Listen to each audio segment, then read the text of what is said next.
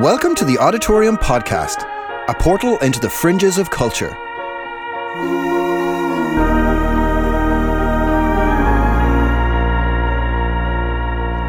Welcome, pilgrim, to the inner sanctum in the high Tibetan mountains of Nabisco.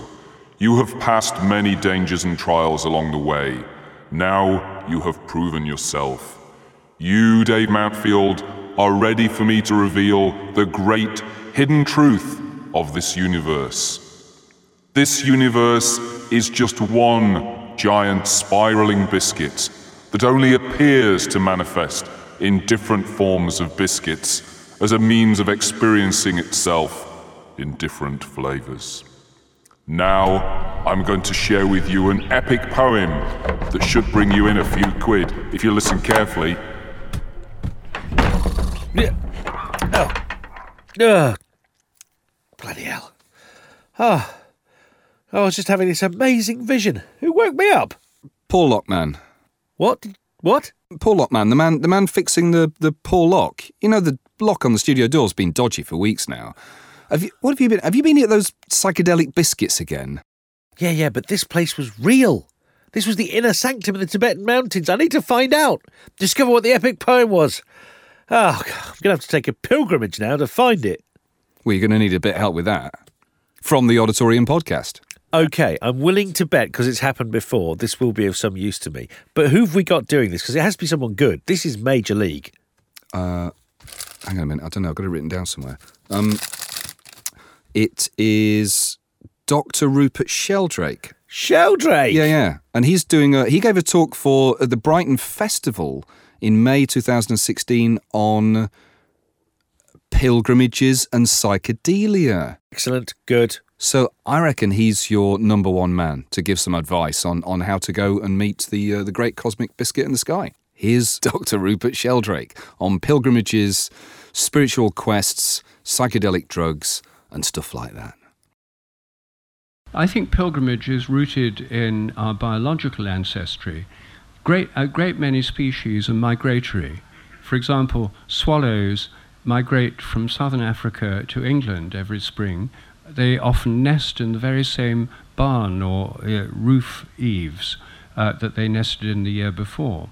Uh, they can pinpoint with great accuracy where to migrate to, and then in the autumn they migrate back to Africa.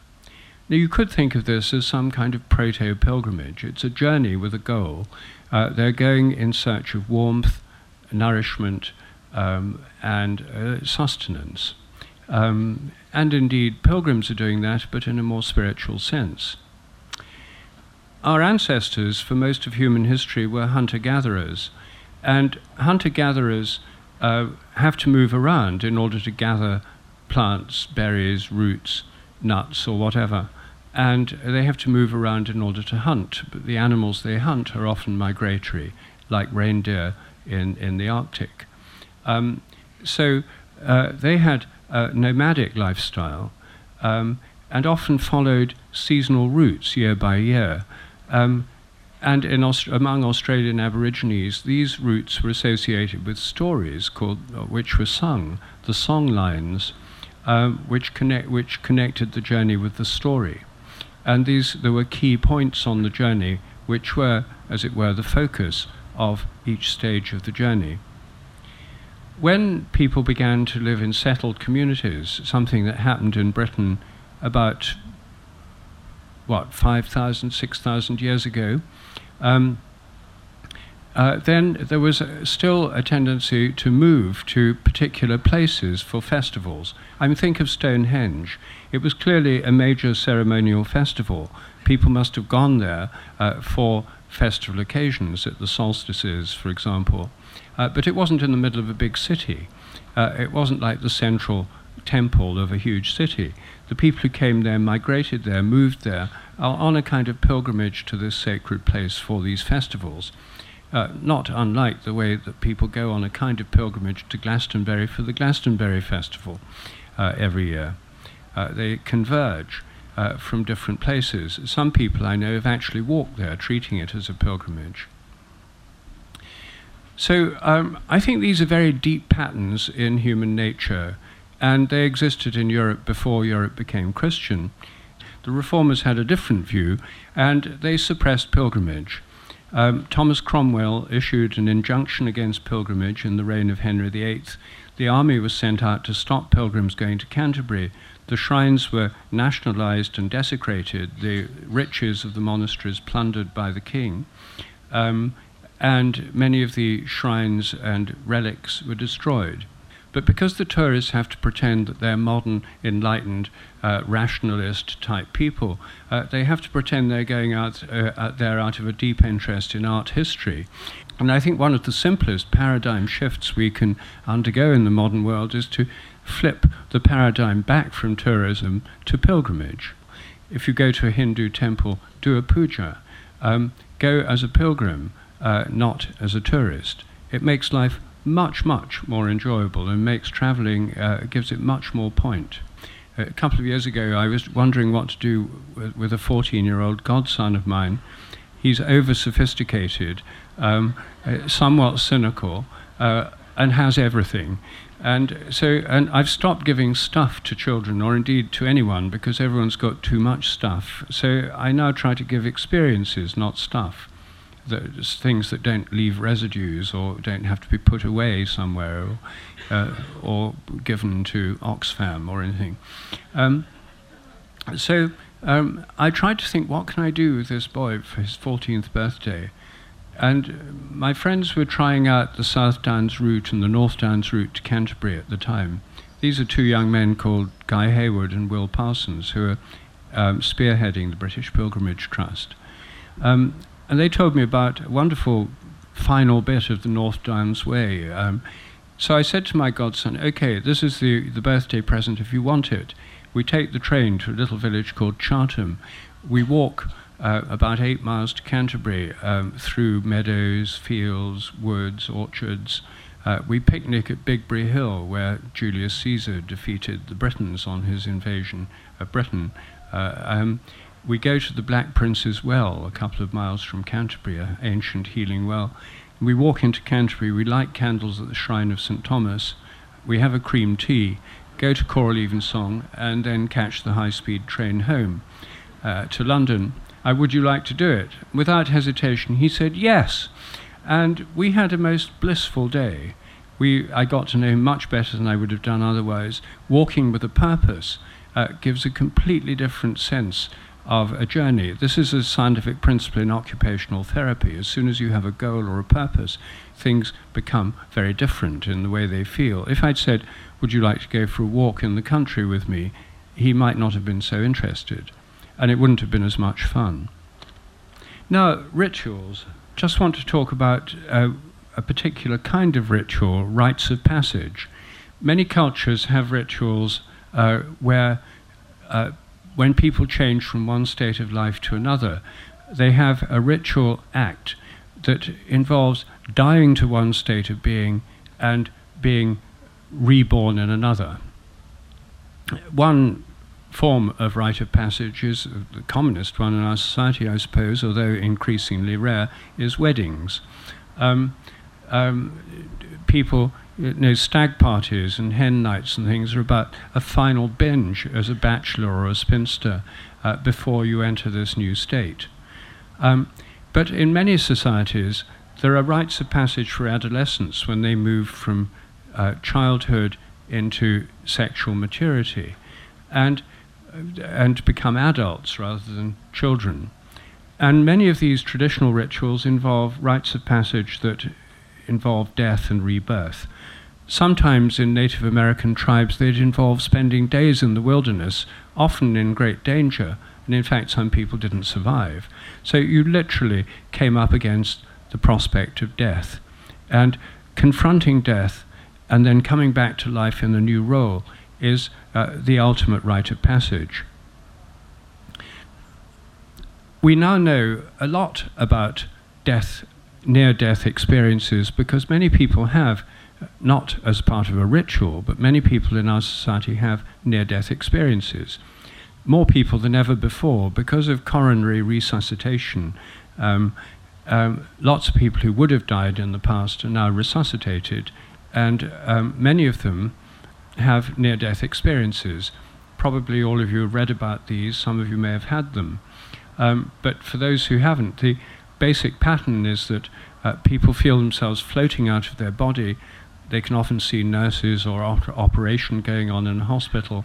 Um, and then they find themselves going through a kind of tunnel or tube into the light. And they feel that they've lost all fear, they've, they've been liberated, they're in an extraordinarily peaceful, happy realm. But because it's a near death experience, they have to go back. Many of them are reluctant to go back. But when they recover, uh, they say, I've died, I died, I had this experience, and now here I am again. They've died and they've been reborn in their body. And many of them have a great change in their attitude to life as a result of it. Uh, they often lose the fear of dying. Um, they often lead happier lives and have a greater sense of the spiritual reality to which they're potentially, indeed, from moment to moment connected. So, um, that is what something that's now been studied scientifically in, in quite some detail. The atheists and skeptics, of course, say that this is not really going out of the body, it's not really entering heaven or a heavenly realm, it's just uh, hallucinations produced by an anoxic brain. Um, uh, studies have now been done of people in cardiac operations where the brain and the body are cooled down. They measure the brain activity with electroencephalographs and find that it's flatlined, and people still have these experiences when there's no brain activity. So it rather goes against the assumption it's kind of chaotic, hallucinatory activity in the brain. Um, I myself think that these played a key role in early Christianity. I think that John the Baptist was a drowner. Um, I think that uh, people lined up on the banks of the River Jordan, and uh, he said to them, You know, repent of your sins, you can die and be born again. And they came in, he held them under, and after a while brought them up again. And many of them who had that experience said they'd died, they'd been born again, they'd lost the fear of death. They'd had a near death experience. Well, it's quite easy to induce one if you hold them under long enough. it's low tech, um, uh, quick, um, and of course, all this was pre litigation. So uh, he may have lost a few, but. Uh, um, um and um, I think that it, you know, in just a few minutes, someone would have this, and then he probably had a team of helpers who'd help sort of resuscitate them and sort of get the water out of their lungs. And next, please, and uh, it, it, would be something could be done on quite a large scale. Um, the uh, within a few centuries, Christians were no longer doing this. Um, they were mostly baptizing infants by sprinkling holy water on them, which lost this transformative role. It was revived by radical Protestants in the 16th and 17th century, people who called themselves Anabaptists. Ana means back to. Uh, they went back to the, process, the practice of adult baptism by total immersion. And many of them in the 16th and 17th century went round saying they'd died and been born again. And their current descendants, like the Southern Baptists in Texas and elsewhere, still say this and still have baptism by total immersion. Now, I imagine that in modern day Texas, they're much more aware of health and safety issues and litigation and liability, etc. Um, so, probably not many people have actual near death experiences now, but I wouldn't mind betting that in the 16th, 17th century, when people's lives were totally transformed by this, when they had a radically new vision of what the spiritual life could be all about, that they had actually had this experience. I think it helps us reinterpret uh, this otherwise puzzling aspect of, of Christian history. It also helps us understand that when they were talking about dying and being born again, it wasn't just something symbolic. I don't think John the Baptist was doing this for symbolism. Why have symbolism when you can have the real thing? Uh, I mean, you can actually die and be born again. Uh, so why just have something that's symbolic? It doesn't make much sense unless you've got the real experience to relate it to.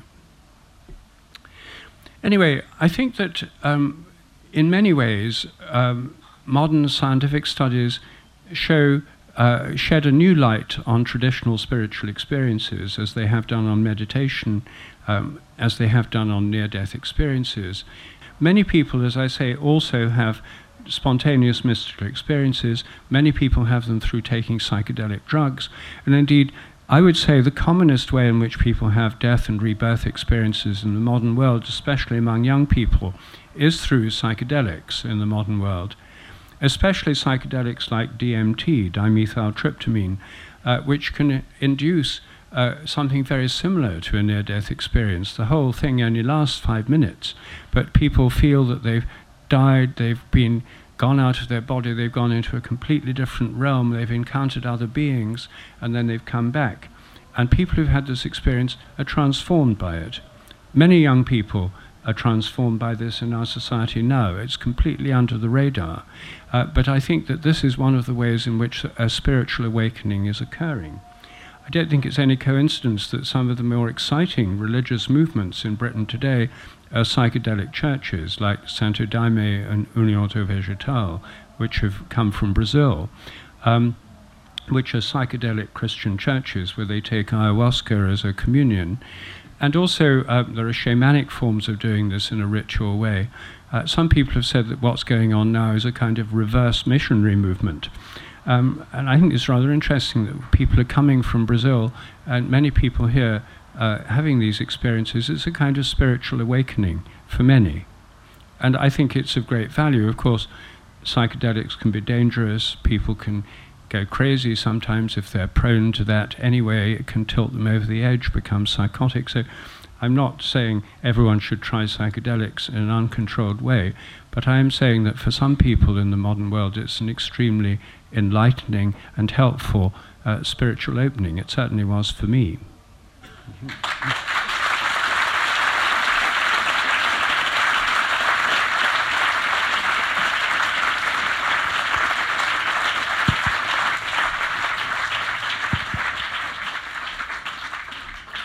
Thank you, Rupert over 20 years ago, I, I came to Brighton and, and, bought a bunch of tickets for, for the festival. And I wasn't, I, I just was interested in, in various topics that were, uh, that were being offered. And there were different talks on. And there was a, a gentleman called Richard Dawkins was giving a talk. So I went, I went along. And, um, and we got to ask questions. I forgot what he was talking about, but we forgot to ask questions at the end. And I wanted to know if he had a sense of humour. Uh, and people had asked some very uh, complicated questions about life, you know, the universe and everything. So I thought, I thought what I'll ask him is whether he prefers Blur or Oasis, um, and that will, you know, that will kind of test test the water really. And uh, and I was the last person to ask ask a question, and um, I pissed off half the audience um, and hopefully delighted the other half. And I said, I said, I've got a question for you. The question is Blur or Oasis? And he said, I'm sorry, can you repeat the question? I said, I said, which do you prefer? It was in, you know, it was, it was in the news at the time. Do you prefer Blur or Oasis? And he said, I know not of these things of which you speak. Um, and I thought, I have my answer. Um, and I would have had a question for you tonight, which was if you were to take a pilgrimage to the, uh, the grave of, of Prince or David Bowie, which one would it be? David Bowie. Can we give another big round of applause, please, for Dr. Rupert Sheldrake?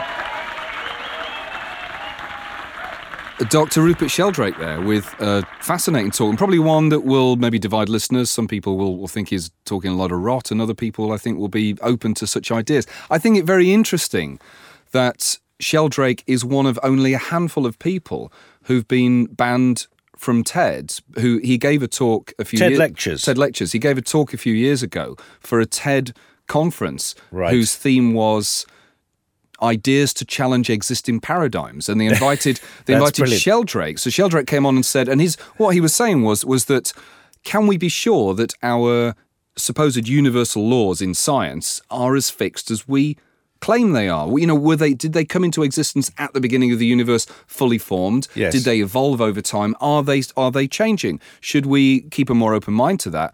And they they banned him from TED and Isn't they that marvellous? I mean, it they can, please come and talk to us about paradigm shifts. No, no, go away! Don't talk one. to us about paradigm not a genuinely char- challenging one. And they and they also banned his, his friend Graham Hancock, who gave a who gave it. I mean, tell you the best. Was that his talk about ayahuasca? Yeah, yeah, brilliant. Yeah, I mean, he talks about how he how he cured himself of a of a of Of a sort marijuana of addiction. marijuana Yeah. addiction with ayahuasca. And should we maybe reconsider our attitudes towards psychedelic plants that they could potentially help us. Well, it's it's the other, isn't it? It's the idea the that, other. that within a mundane world can exist an, an entirely different set of beliefs that actually is deeply attractive in an increasingly homogeneous world.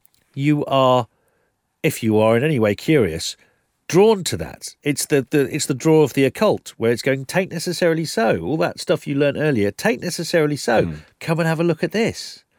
And that's And- that's and the I- point of the Odditorium, ladies and Well, gentlemen. it is. It is. I, I think about. I think about something Alan Moore said in in, the, in describing magic. He says that magic is the exchange between the material world and the immaterial world. And of course, what is going on on a pilgrimage is that very exchange Yeah. between the physical, the physical act of walking, and the place and the sensations of, of being in that place, and and the immaterial, which is our mythical relationship with it in terms of its relation to a story Yeah. or its you know its relation to, Our to superimposing of a story upon a place, Yeah. which creates a richness of meaning. And so it just remains for me to suggest that at the end of this program, we take a small pilgrimage of our own. Yes. Um, because Quite wise.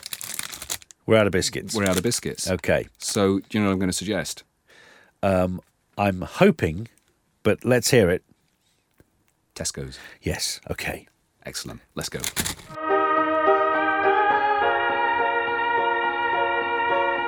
The Odditorium is presented by Dr. David Bramwell and Mr. Dave Mountfield. The producers are Andrew Mailing and David Bramwell. Studio managers were Sam Walter and Hannah Schmidt. Discover more about the show and upcoming live events at oddpodcast.com. You can follow us on Twitter at oddpodcastuk and contact us through contact at oddpodcast.com. If you like the Odditorium, please leave a review for us on iTunes. The Odditorium is a best selling book full of fascinating stories about pioneers, outsider artists, adventurers, and counterculture heroes. It's published by Hodder and Stoughton and is available through Amazon and all good bookshops. Disgraced former studio manager Lance Dan is currently serving time at Her Majesty's pleasure.